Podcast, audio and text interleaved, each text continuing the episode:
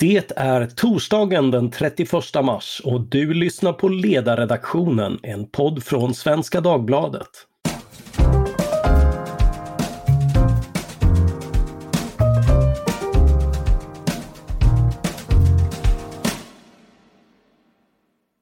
Jag heter Mattias Svensson och dagens ämne är Moderaterna och de där ute. De där ute är en nyutkommen roman av Erik Helmersson, till vardags ledarskribent på Dagens Nyheter.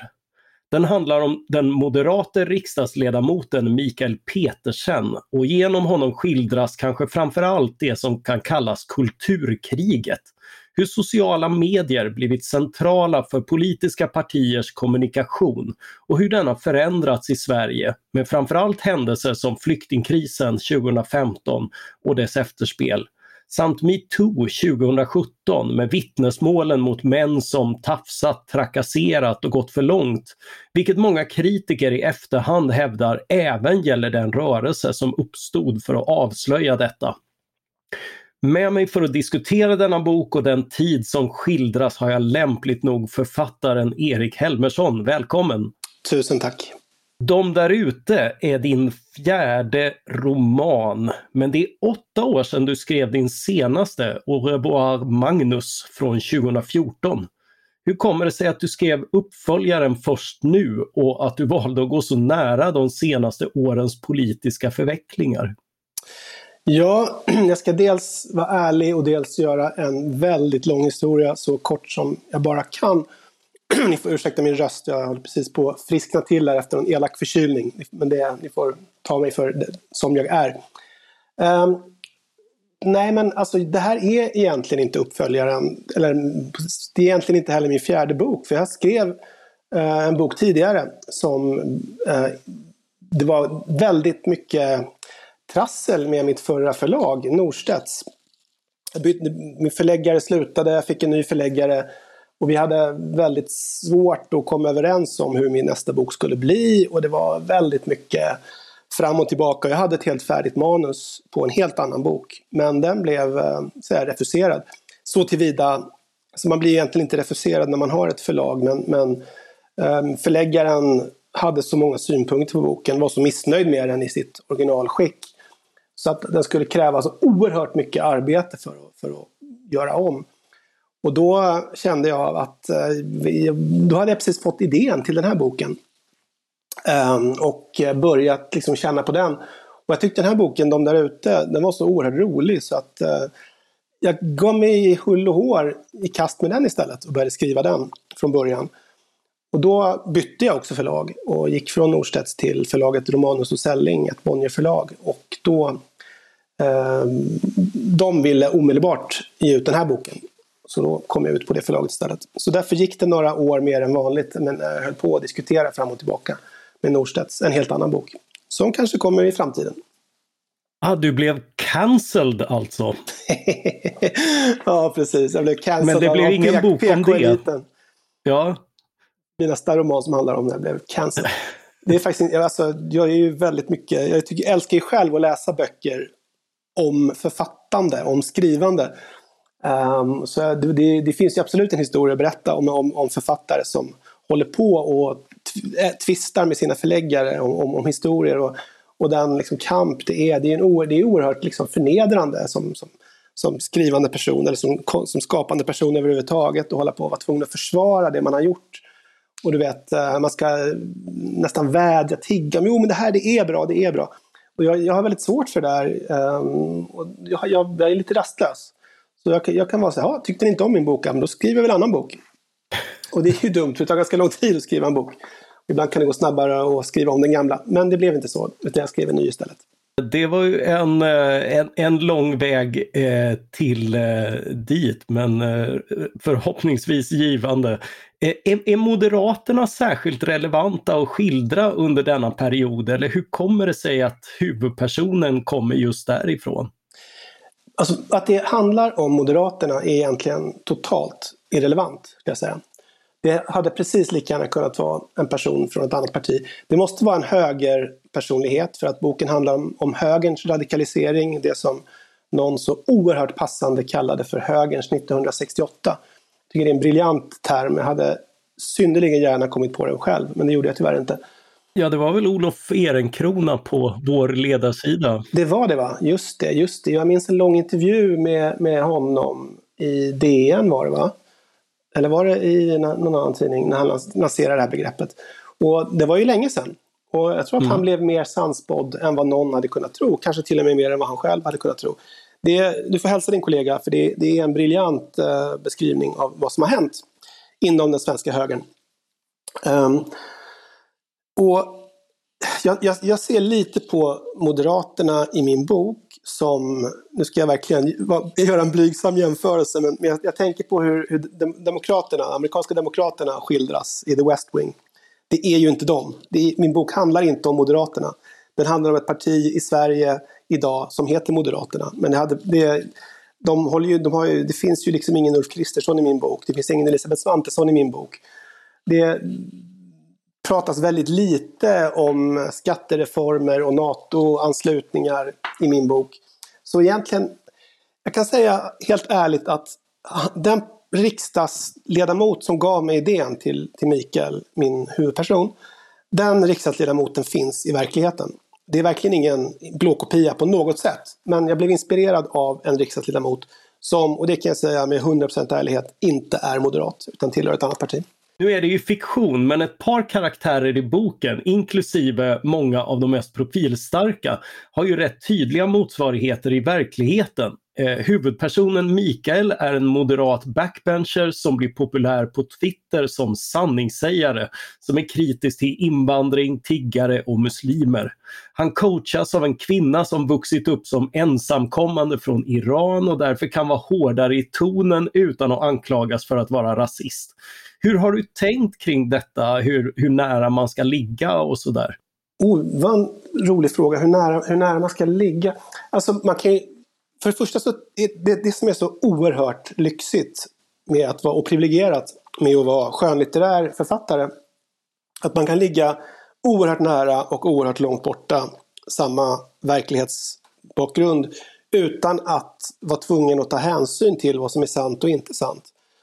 Och jag skulle ju aldrig någonsin gå med på liksom att börja tolka och säga att ja, den här personen, det bygger på den här politikern och den här situationen, det, det, ska, det, det, det handlar egentligen om, om den här konflikten som utspelades då och då. Det vore så tråkigt både för mig och framförallt tänker jag för läsarna att, att liksom beröva den, dem alla sina tolkningsmöjligheter. Jag tycker själv att det är bland det värsta som finns när man har en bok som man eller ett konstnärligt verk som man verkligen älskar och så kommer plötsligt upphovspersonen och bara lägger sig som en död hand på, sin, på ens egen fina tolkning man har av den här boken. För att upphovspersonen har tänkt sig något helt annat. Ett jättebra exempel. Jag var, jag var 50 år gammal när jag lärde mig att det inte finns en kvinna i New York City som kallar sig själv den mänskliga studsmattan. Efter att jag i 35 år älskat Paul Simons låt uh, Graceland där han sjunger There's a girl in New York City who calls herself the human trampoline. Man blir ju fullständigt besatt av den här tjejen. Liksom. Varför, varför kallar hon sig för det? Uh, vem är hon? Går hon runt där? Och, och vad otroligt liksom, lökig grej att säga till folk så här. Hallå, jag kallas för the human trampoline. Jag älskar den textraden. Och tror du inte att den här jävla Paul Simon måste gå ut i någon intervju när han själv är 70 år och säga nej hon fanns ju inte. Jag bara skrev det för att det lät bra. Det var en rolig fras. Jag blev helt förkrossad. Jag har fortfarande inte hämtat mig. Och det var en parentes, men, men det, det, betyder att jag själv aktar mig oerhört noga för att säga att det här betyder, det, det här, den här personen finns inte i verkligheten. Den här personen är 100% eller 87% verklig. Jag tycker någonstans att det är läsar, lite upp till läsaren att själv göra sig den bilden av, av mina romanfigurer. Mm. Eh, det finns ju också ett tydligt arbetssätt i debatten som du beskriver och anklaga vänstern för hyckleri och leta efter saker och vinkla och medvetet missförstå eh, som också ligger rätt nära verkligheten. Hur är det med sådana händelser och sådär? Alltså den, den typen av händelser utspelar sig ju som du vet dagligen i sociala medier i liksom, den politiska debatten idag. Um, det... Så du menar att eh, folk försöker missförstå varandra? Alltså jag har hört talas om, jag har hört rykten om att det förekommer i de mest obskyra delarna av, av nätet. Nej, men alltså, det finns ju vissa tekniker som man använder nu i, i sociala medier. Jag, vi kan ju prata om Twitter, för det, det är där jag oftast befinner mig och, och, jag vet att du har en tendens att halka in där också ibland. Har förekommit, liksom några av våra kollegor. Och det finns ju några väldigt enkla sätt att vinna debatter på Twitter. Så sätter jag verkligen vinna inom, inom citattecken. Och det är ju att, att missförstå folk medvetet. Att om jag säger att eh, jag, jag är inte säker på att, att eh, det, det, är klokt just nu att, att höja marginalskatten så kan du säga, ja, så du, du menar alltså att den som vill höja marginalskatten vill döda våra sämst ställda pensionärer? Och då måste jag säga att nej, men jag menar inte alls att, att, att jag vill döda några pensionärer och då har jag redan förlorat. För att din, din fråga har ju satt dit mig så att det, då behöver vi prata om det istället för någonting annat. Den typen av tekniker är, är ju oerhört vanliga. Whataboutismen har man pratat mycket om nu och det, det tycker jag är på något sätt samtalets totala död.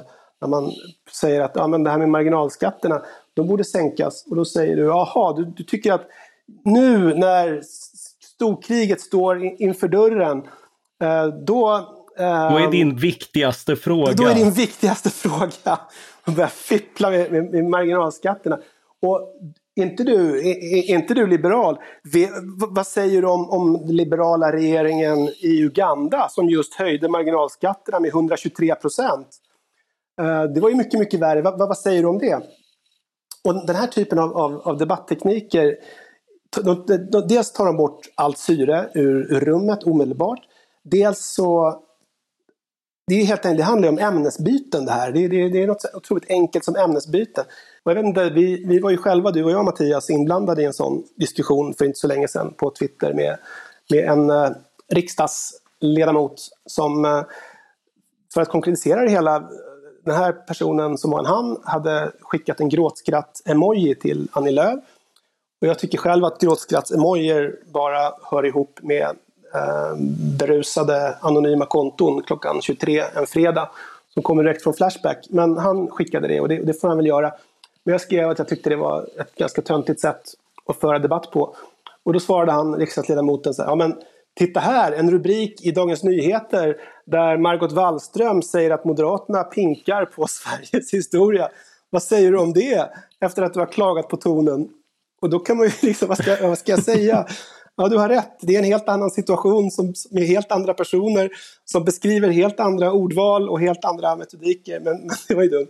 Och då kunde han direkt säga ah, dubbla måttstockar, typiskt hyckleri. Och få jättemånga likes på det. Och det kan man ju bjuda på. Men jag bara tycker att det är lite, det är lite deppigt, Mattias. Jag, blir lite, jag tycker att det är tråkigt att vi, att vi har kommit dit hän att, att riksdagsmän liksom sänker sig så lågt så att, så att det, det, är den typen av diskussion de vill ha.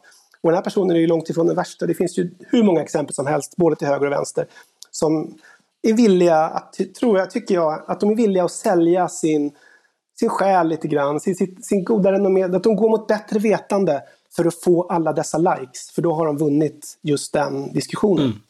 Mm. Eh, Tycker de. Är, är, det inte i eh, tidningsvärlden som vi verkar i, eh, någon gång emellanåt har man väl sålt konsistensen för en riktigt snygg formulering? Hjälp ja, absolut, absolut. Och jag skulle ju aldrig någonsin säga att liksom journalistskrået i allmänhet och jag själv i synnerhet eh, ska kasta första stenen. För det är klart man syndar. Jag tycker att det, är ganska, att det känns ganska tydligt, vissa situationer när man sitter och har skrivit en formulering, Fundera på, ska jag skicka den eller inte? Den är tillspetsad, den kommer att bli väldigt omtyckt, väldigt omdebatterad. Jag kanske inte kan stå för den till 100% men i alla fall 93%. Och så skickar man iväg den. Och så kommer de här likesen liksom in och man bara åh, toppen, burn och äh, alla, alla mimer med liksom folk som, som bränner sig. Och då känner man sig ju, i alla fall jag, ofta lite smutsig. Eller hur? Man, man, det, det, känns lite solkigt. Varför gjorde jag det här? Var det, uff, det var liksom inte värt det på något sätt. Och jag, och jag, jag känner igen det så väl för att jag, jag har gjort det flera gånger. Och eh, eh försöker stå emot, men det går inte alltid. Och det är, väl det, som är, det är väl mycket det som är sociala mediernas förbannelse. De har många välsignelser, men det här är en av förbannelserna. Ja. Eh, du skildrar ju också en, eh, en vänster som på många sätt beter sig minst lika illa. Det är ju en premiss i boken. Eh, så den från höger som säger det var de som började har ändå inte fel, eller? Nej, om man tycker att det är ett hållbart argument för sitt, egen, sitt eget handlande, att, att de som jag verkligen inte vill vara som, de gjorde så, då gör jag också det. Man kan också se det som att ja, de håller på sådär och då ska jag visa att jag, är, att jag tar liksom the higher ground, så jag gör inte så. Men, men du har ju rätt. Det är helt uppenbart, och det är något som ofta glöms bort när man pratar om tonen i sociala medier och det politiska samtalet, och man pratar om högertrollen som, som väller in. Då glömmer man ju bort att det finns en förhistoria, för det gör det definitivt. Jag började på DN 2011 och det var en period när vänstern var väldigt, väldigt stark i sociala medier. Eh, det fanns en, en, eh, säga, ett, ett, ett, en första uppställning med väldigt profilerade och väldigt kaxiga vänsterdebattörer. Det var någonstans där som eh, Socialdemokraterna drog igång den här tankesmedjan, vad ska kalla den för, politism som bara skulle liksom, hela deras roll gick ut på att skriva olika, eller förmedla olika förnedrande memes och, och, och grejer om, om den då, dåtidens alliansblock. Och då, det, det, var ganska obehagligt. Det var ju flera eh, borgerliga debattörer som mer eller mindre blev bortmobbade från arenan. Och du, vet, varför, du, du kommer säkert ihåg där folk som skulle skjutas och, och folk som skulle liksom, eh, förnedras på alla möjliga sätt. Och det var ju oerhört obehagligt.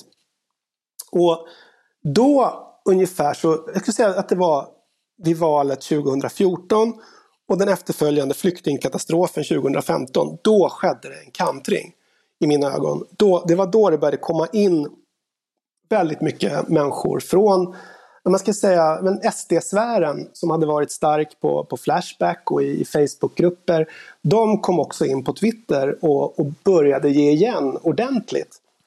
Och sen tippade det här över, så att det var ju ett tag när, när um, den liksom populistiska högern hade oerhört stor övervikt på um, inte minst Twitter. Sen har det där svängt igen och nu, nu, nu, tycker jag, jag vet inte om du delar den beskrivningen, men det känns som att, att eh, de här vänstern har börjat komma tillbaka på det sättet. Att nu börjar det bli liksom svingas mycket mer från det hållet också. Så att nu, nu är det på något sätt en ett så här rallarslagsmål där de står i, i, på varsin sida och, och bara liksom matar in svingar på varandra. Och det är bra att det inte är, att det inte är ojämlikt, utan det är lite mer rättvisa förhållanden känns det som i alla fall. Ja, det har, det har väl lite grann varit lite fram och tillbaka både kring eh, alltså de händelser du skildrar med, med flyktingkrisen. Upptakten var en ton och nedtakten var en annan ton och på samma sätt med metoo. Alltså, eh, och, och, eh, och, och, eh, även, eh, även i politiken nu med valrörelse och sådär. Men eh, du beskriver ett sätt att arbeta på Twitter som vi förknippar med anhängare av Sverigedemokraterna. De där ute, alltså följarskarorna och det digitala fotfolket brukar sympatisera ofta med, med SD. Men har Sverigedemokraterna några, några liknande Twitter-profiler bland sina riksdagsledamöter? Eh, jag kan inte det jättebra ska sägas på en gång. Eh, jag tänker på Tobias Andersson heter han va? Rättspolitisk talesperson. Han är väl ganska profilerad. Vi hade, alltså Linus Bylund var ju profilen för eh, sju, åtta år sedan. Han var ju oerhört aktiv eh, för SD precis när det här, kan man säga, intåget i sociala medier började så var ju han klart profilerad. Annars så har du nog rätt i det. Jag kan inte om det finns några så kan Björn Söder ha många följare men inte så oerhört aktiv så vitt jag vet. När han twittrar så gör det ju en klar impact. Paula Bieler var ju aktiv också länge när hon var, när hon var liksom aktiv sverigedemokrat. Men, men hon hade ju en annan profilering. Hon var inte alls den där hetsande typen utan var mer resonerande. Så nej, du har nog rätt. Jag kan inte komma på på rak arm några större SD-profiler på Twitter. Det var en tanke. Eh, om, om vi går vidare med karaktärerna i boken. Mikael har ju en vän i partiet, Stina. Hon är mm. kritisk till Petersens radikalisering, om man vill kalla det det, och hoppar inte ner i kulturkrigets skyttegravar. Mm. Det känns som att hon också har en förlaga i verkligen, verkligheten, nämligen författaren. Ja, det var intressant. Uh, ja, alltså för mig så representerar hon, uh, utan att jag återigen ska liksom skriva någon tolkning på, på näsan på folk, men hon, hon står nog för min del väldigt mycket för den höger som jag saknar. Eh, och som jag så länge liksom ändå har identifierat mig med som liberal. Och, och jag har ju röstat Moderaterna tidigare. Eh, jag röstar på många partier, men bland annat Moderaterna. Och är oerhört liberal och jag delar väldigt mycket av liksom de, ah, ah, Moderaternas grundvärderingar. Och därför har jag blivit så oerhört sorgsen av att se detta liksom så fina parti med sådana fina traditioner och ändå någon sorts värdighet. Statsbärande parti med värdighet, någon form av, av gravitas. Och se hur många av det partiets representanter som tillåts dra ner politiken i dyngan på ett så frapperande sätt.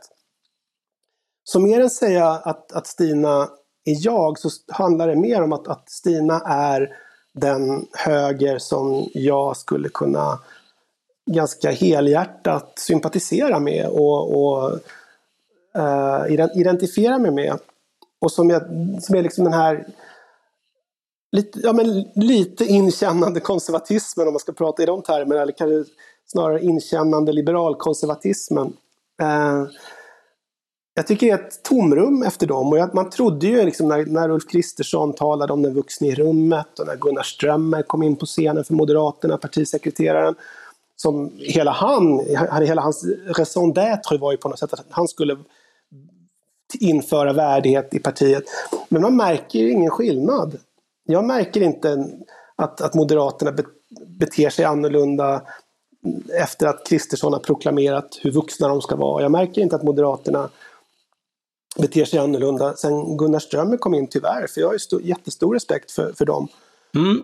Och jag tycker det är, så, det, det, det, det, det är snarare det som Stina i så fall representerar för mig. Ja, en, en politisk ideologisk fråga som löper från då till nu i boken är ju färden från ett 1980-tal då kampen stod för valfrihet, marknader och avreglering och ett sent 2010-tal då målet är att stoppa invandring. Och det inte bara överskuggar utan för många trumfar de tidigare frågorna. Och du låter några karaktärer föra resonemang om att allt från höjd skatt till sänkta försvarsanslag är okej okay så länge man får dit fler invandringsrestriktioner. Eh, det, det, känns ju som att du vill säga någonting med, med den debatten. Alltså det där tror jag framförallt så tror jag idag att det är eh, SD som, som vi beskriver nu. I, om vi talar motsvarighet, om vi talar riktiga sakför, fakt, faktum, faktiska sakförhållanden i Sverige idag så tror jag att SD skulle, det spelar liksom ingen roll, du skulle kunna lägga fram chockhöjd fastighetsskatt, eh, du skulle kunna lägga fram en chockhöjd förmögenhetsskatt, du skulle kunna lägga fram NATO-medlemskap, du skulle kunna lägga fram veto mot NATO-medlemskap. SD skulle rösta på allt det här samtidigt om de visste att Eh, invandringen skulle stoppas. Det är liksom allt det som, eh, SD är ett enfrågeparti. För, för, de har ingen som helst ryggrad på det sättet och det, och det säger jag inte som att det är liksom nedsättande så, utan de, de är ett så böjligt parti för att de vill bara sänka, eller eh, minska invandringen så mycket som möjligt. Och jag har ju fått intrycket av att det finns också nu andra borgerliga politiker och debattörer som, som har samma, samma inställning. Att, att ideologin har, har blivit mindre viktig, friheten har blivit mindre viktig.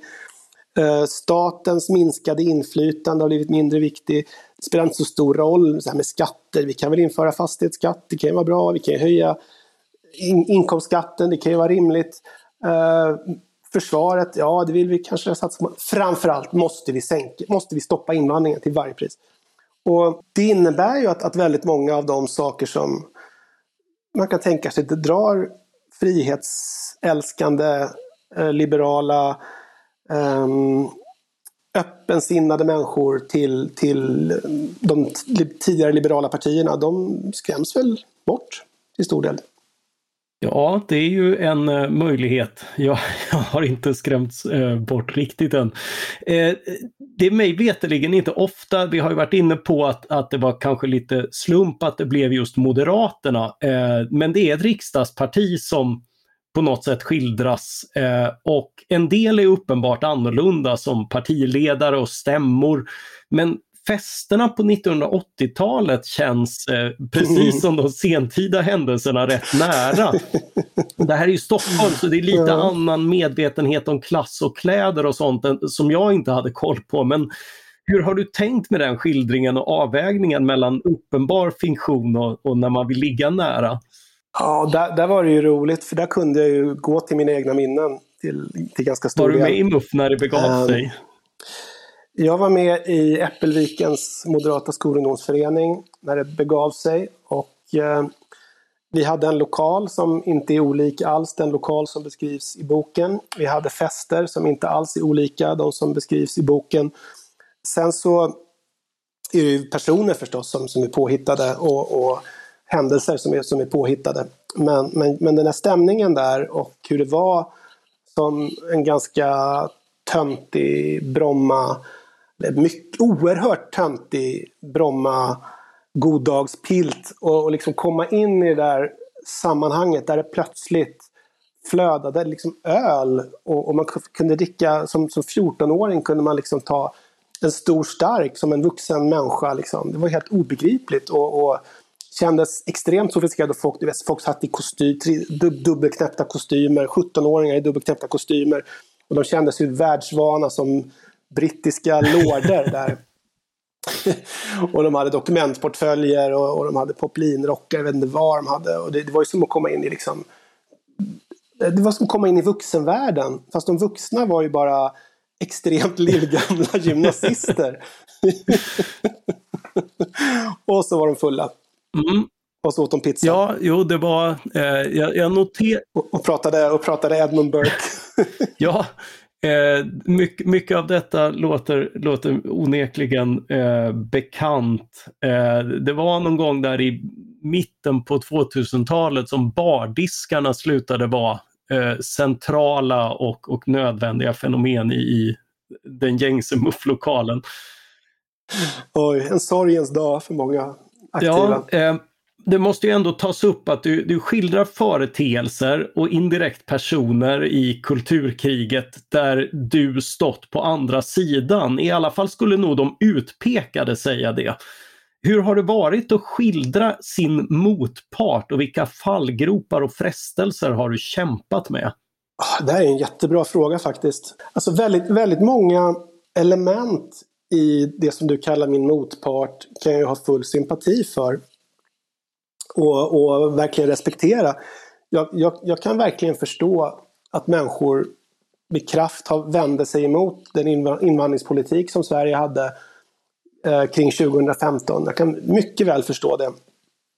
Jag kan också förstå det här, eh, säg liksom rädslan hos stora grupper att bli bortglömda, eh, att, att hamna i bakvattnet, att känna att massa saker bara händer utan att de har något som helst inflytande över det.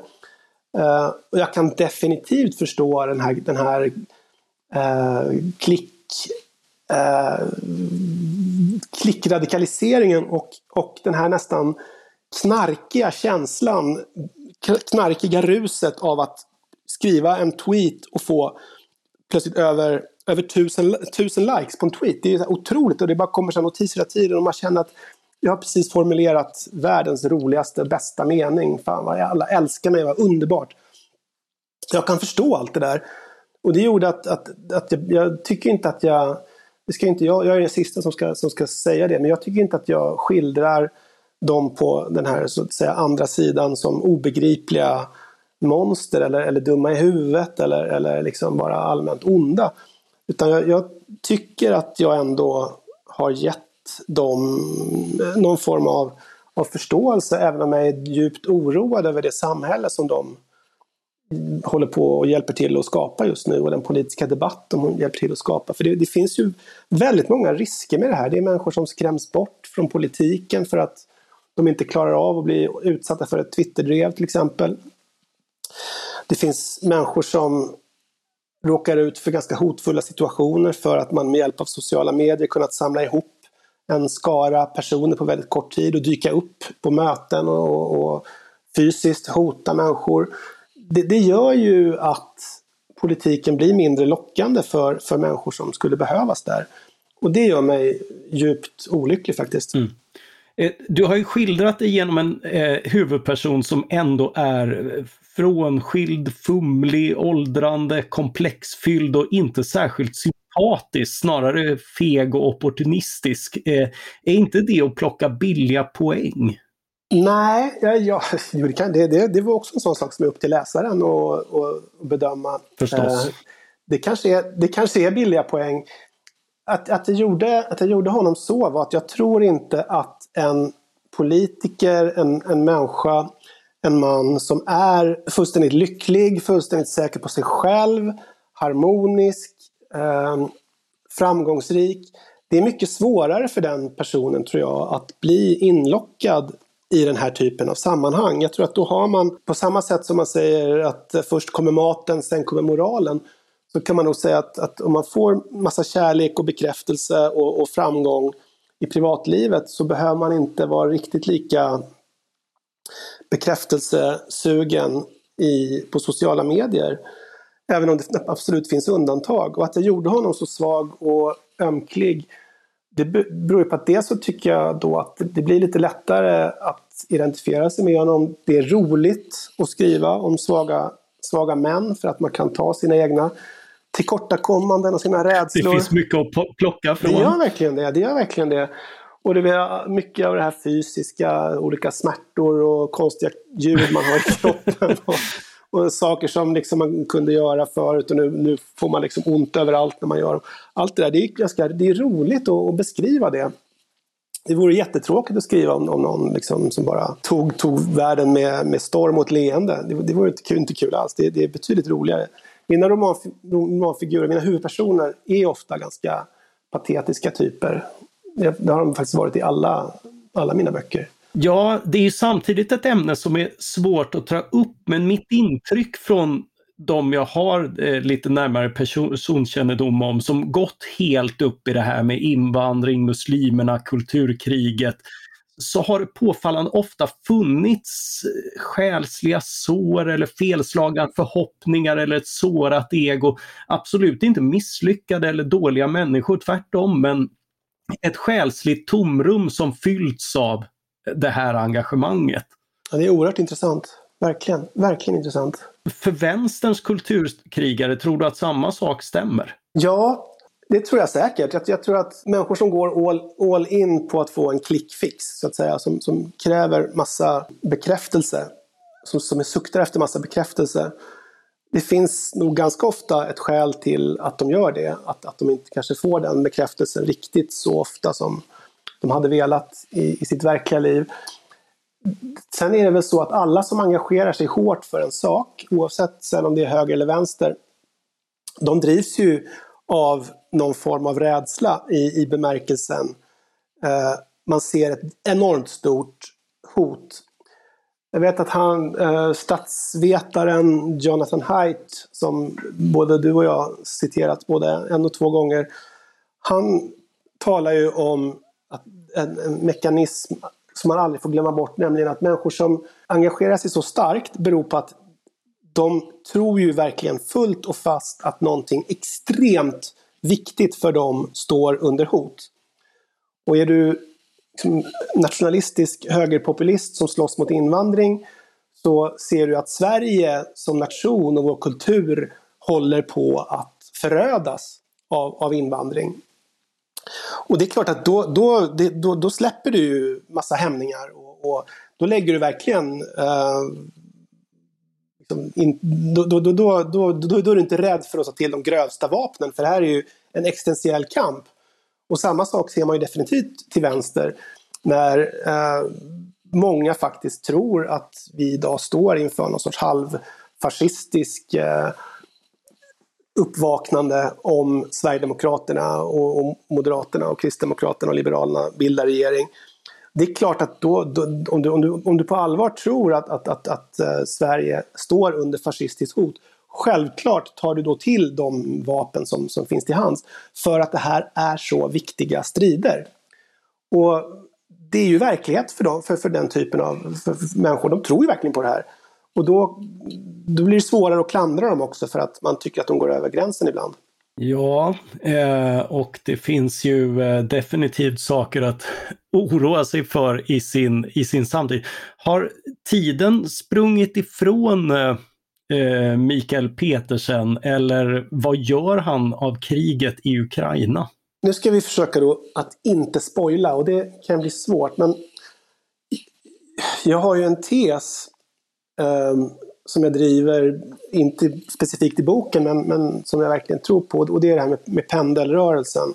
Att eh, de flesta människor är ganska sansade och rimliga personer.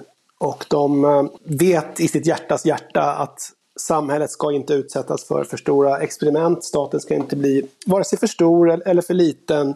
Ehm, vi ska inte ha enorma konvulsioner i samhället. Och när ingenting händer, när det är långa perioder av, av välstånd och fred, då börjar man kämpa på alla möjliga sätt för alla möjliga mindre viktiga frågor. Det blir väldigt mycket, det blir ilska, det blir, det blir den här polariseringen och det är, folk ser varandra som fiender. Men då kommer till slut ofta, om de här spänningarna dras för långt, så, så kommer en stor urladdning. Och det kan ju vara ett krig till exempel. Eller det kan vara en stort terrordåd till exempel, eller det kan vara, en, kan vara en sjukdom. Men ofta så är det någonting som är resultatet av, av människors dumhet, till exempel krig. Och när det här, man väl lyckas få slut på det här kriget, då inser ju folk att hur, hur kunde vi bråka om så banala saker som, som eh, subventioner till, till jordbruket. Liksom. Vi, det kan bara komma överens om vettiga människor. Och så kommer en period av relativ eh, borgfred. Men sen om det blir för tråkigt, då börjar folk hetsa upp sig igen och, och det blir bråk. Så jag tror att, att, att en stor utlösande katastrof kommer att på något sätt örfila människor tillbaka till sans igen. Och, och kriget kan, ha, kan nog ha en viss sån effekt. Speciellt om i början av, av, av, kriget, när det verkligen såg ut att gå mot en riktig katastrof, då, då kändes det som att nu blir det samling eh, vid pumpen här. Nu, nu, nu kommer människor att normaliseras och inse att vi har så mycket gemensamt. Det är mycket mer som, som förenar oss än som skiljer oss. Uh, nu måste vi stå enade i den här stunden. Sen har ju på något sätt, vidrigt nog efter en månad, så har kriget blivit någon sorts, någon sorts normalisering. Och om Gud vill så blir det inte den här stora katastrofen. Som, som, utan, det, utan det kanske till och med får en, en lösning som, som inte är så, så som inte ger sådana konvulsioner som, som man hade kunnat, kunnat frukta.